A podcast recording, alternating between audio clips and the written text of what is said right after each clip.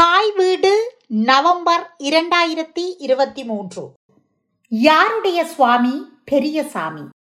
எழுதியவர் தானா ஜீவராஜ் வாசிப்பவர் சோதிலிங்கம் சுபாஜினி. அறிவாட்டி கதையை சொல்லி முடிக்கும் போது நால்வரும் குளக்கட்டின் உச்சியை அடைந்திருந்தார்கள். பிரம்மாண்டமான கந்தலாய் நீர்த்தேக்கத்தை பார்த்து ஆதினியும் கோதையும் பிரமித்து போனார்கள்.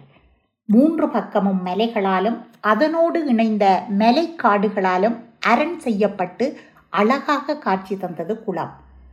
அவர்கள் ஏறி நிற்கும் குளத்தின் அணைக்கட்டு மனிதர்களால் தான் உருவானதா என்ற ஐயப்பாட்டை ஏற்படுத்தும் வண்ணம் பெரியதாக அமைக்கப்பட்டிருந்தது. குளத்து நீரை வருடி வந்த கொண்டல் காற்று பனைமர உச்சியளவு உயர்ந்திருந்த குளக்கட்டில் களைத்து போய் நின்று கொண்டிருந்த நால்வரையும் இதமாக தடவி குளிர்ச்சியை ஏற்படுத்தியது. அம்மான்கண் கதையை கேட்பதற்கு முன்பென்றால் ஆதினி அறிவாட்டியிடம் குளம் பெற்றி ஆயிரம் கேள்விகள் கேட்டிருப்பாள். ஆனால் இப்போது அவள் மனது முழுவதும் அந்த கதையில் பலியான பாலகனை சுற்றி நின்றது. அந்த குளம் குழந்தையின் கண்ணீரால் நிரம்பி இருப்பது போல் அவளுக்கு பட்டது. அறிவாட்டி சுதாகரித்து கொண்டு அவர்கள் அனைவரையும் பயணத்திற்கு விரைவுபடுத்தினாள். இருள்வதற்குள் விஜயராஜ விண்ணகரத்தை அடைந்துவிட வேண்டும் என்பது அவள் திட்டம். மீண்டும் மீண்டும் தங்களிலிருந்து விலகிச் செல்லும் அந்த பிரம்மாண்டமான குளத்தினை திரும்பி பார்த்தவாறு சிறுமிகள் இருவரும் பெரியவர்களின் பின்னால் ஓட்டமும் நடையுமாக சென்றனர்.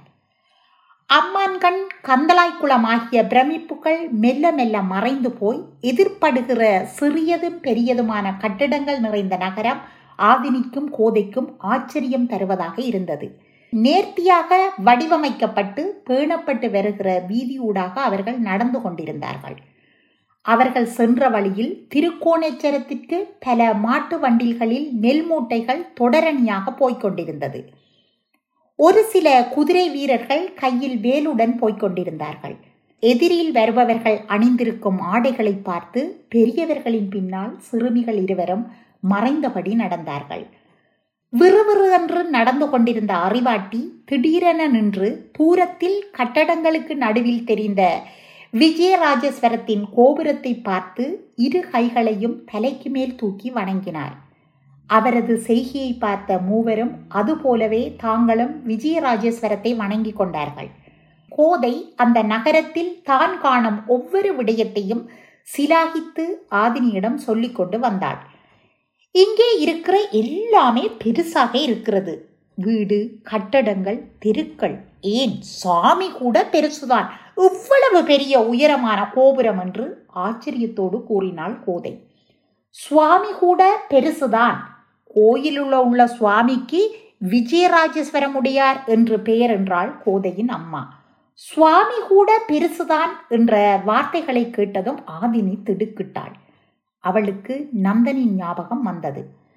வாசுதேவ வாய்க்காலில் நந்தனுடன் நடந்த உரையாடல்கள் ஆதினியின் மனதில் ஆழமாக பதிந்திருந்தது. இதே போன்றுதான் ஒருமுறை ஆதினி தான் அறிவாட்டியிடம் இருந்து தெரிந்து கொண்ட கந்தலாய் சதுர்வேதி மங்கலத்தின் புகழையெல்லாம் நந்தனிடம் சொல்லிக் கொண்டு வந்தாள் அப்போது கொடுப்புக்குள் சிரித்தவாறே நந்தன் கேட்ட கேள்வி அவளை தூக்கி வாரி போட்டது. அந்த சம்பவம் ஞாபகத்திற்கு வந்ததும் ஆதினி உற்சாகமானாள். அப்போது மெதுவாக மாலைபடத் தொடங்கியிருந்தபடியால் வீதியால் செல்வோரின் எண்ணிக்கை குறைந்திருந்தது. ஆதினி உற்சாகமாக கோதையுடன் உரையாடத் தொடங்கினாள். சரி சரி முதல் நாளிலேயே சதுர்வேதி மங்களத்து புகழ் பாடாத நான் கேட்கிற கேள்விக்கு பதில் சொல் என்றாள் ஆதினி. என்ன கேள்வி? என்று உற்சாகத்தோடு கேட்டாள் கோதை. சோழ பெருமன்னர் காலத்தில் இந்த கோயிலிட பெயர் என்ன என்று தூரத்தில் சிறிதாகி போகிற விஜயராஜேஸ்வரத்தை காட்டி கேட்டாள் ஆதினி. ராஜராஜேஸ்வரம் என்று அடுத்த கணம் கோதையிடமிருந்து பதில் வந்தது. சிறிய காலமென்றாலும் மிகவும் ஆர்வத்தோடு அறிவாட்டியிடம் கோதை கல்வி கற்றிருக்கிறாள் என்று மனமகிழ்ந்து கொண்டாள் கோதையின் தாய். அந்த நேரத்தில் மூலஸ்தானத்தில் இருந்த சுவாமியின் பெயர் என்ன அடுத்த கேள்வி ஆதினியிடமிருந்து வந்தது. ராஜராஜேஸ்வரமுடையார் தயங்காமல் பதில் சொன்னாள் கோதை சரி கெட்டிக்காரிதான் நீ என்று பாராட்டினாள் ஆதினி. இப்ப விஜயபாகுதேவர் ஆட்சிக்கு வந்த பிறகு ஆலயத்தின் பெயர் என்ன? என்று புன்முறுவலோடு ஆதினி கேட்டு முடிப்பதற்குள் விஜயராஜேஸ்வரம் என்று கோதையிடமிருந்து பதில் வந்தது. இப்ப மூலஸ்தானத்தில் இருக்கிற சுவாமியின் பெயர் விஜயராஜேஸ்வரமுடையார் என்று கோதை பதிலளித்ததோடு அதில் என்ன குழப்பம் இருக்கிறது என்பது போல் ஆதினியை பார்த்தாள். சோழ பெருமன்னர் காலத்துல எங்கட பெரிய திடல் சாமியின் பேர் என்ன? இடைச்சேரியில் இருக்கும் மிகப்பெரிய திடல் வதனமார் திடல் என்பதால் அதனை பெரிய திடல் என்றும் அழைப்பது வழக்கம். அங்கிருந்த சாமி பற்றித்தான் ஆதினி விசாரித்தாள்.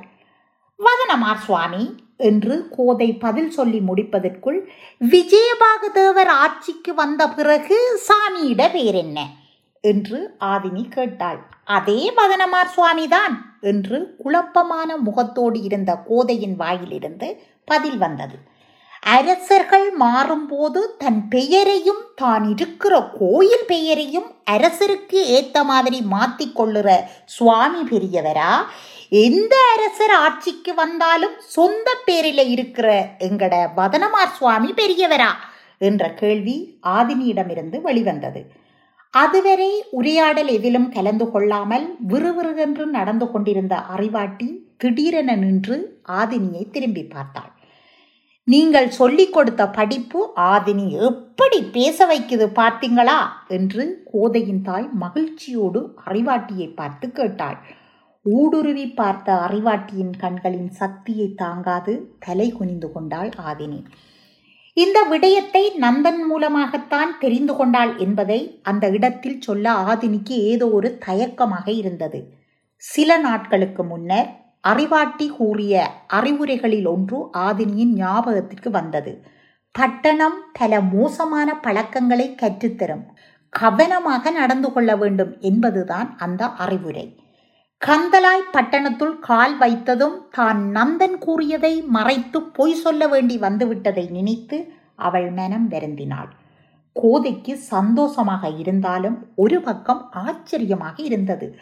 அப்படியென்றால் வானுயர்ந்த கோபுரங்களை உடைய இந்த ஆலயங்களில் இருக்கும் சுவாமிகளை விட எளிமையாக எங்கள் ஊர்த்திடலில் மரத்தின் கீழ் வீற்றிருக்கிற வதனமார் சுவாமிதான் பெரியவர் என்கிற எண்ணம் அவள் மனதை நிறைத்திருந்தது.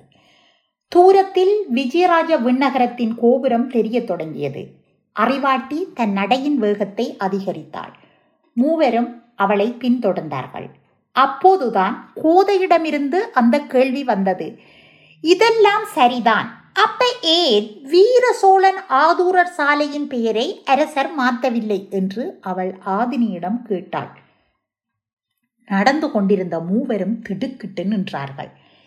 இலங்கையை ஆண்ட சோழ மன்னனின் பெயரை விஜயபாகு தேவர் ஏன் மாற்றவில்லை? என்பது ஆதினிக்கும் ஆச்சரியம் தருவதாக இருந்தது. மூவரும் அறிவாட்டியை பார்த்தார்கள். இன்றைக்கு அங்குதான் தங்கப் போகிறோம். ஆறுதலாக பதில் சொல்கிறேன் என்றபடி அறிவாட்டி நடக்கத் தொடங்கினாள். இடைச்சேரியில் ஆரம்பித்த பயணம் விஜயராஜ விண்ணகரத்தை நோக்கி விரைந்து கொண்டிருந்தது. தொடரும்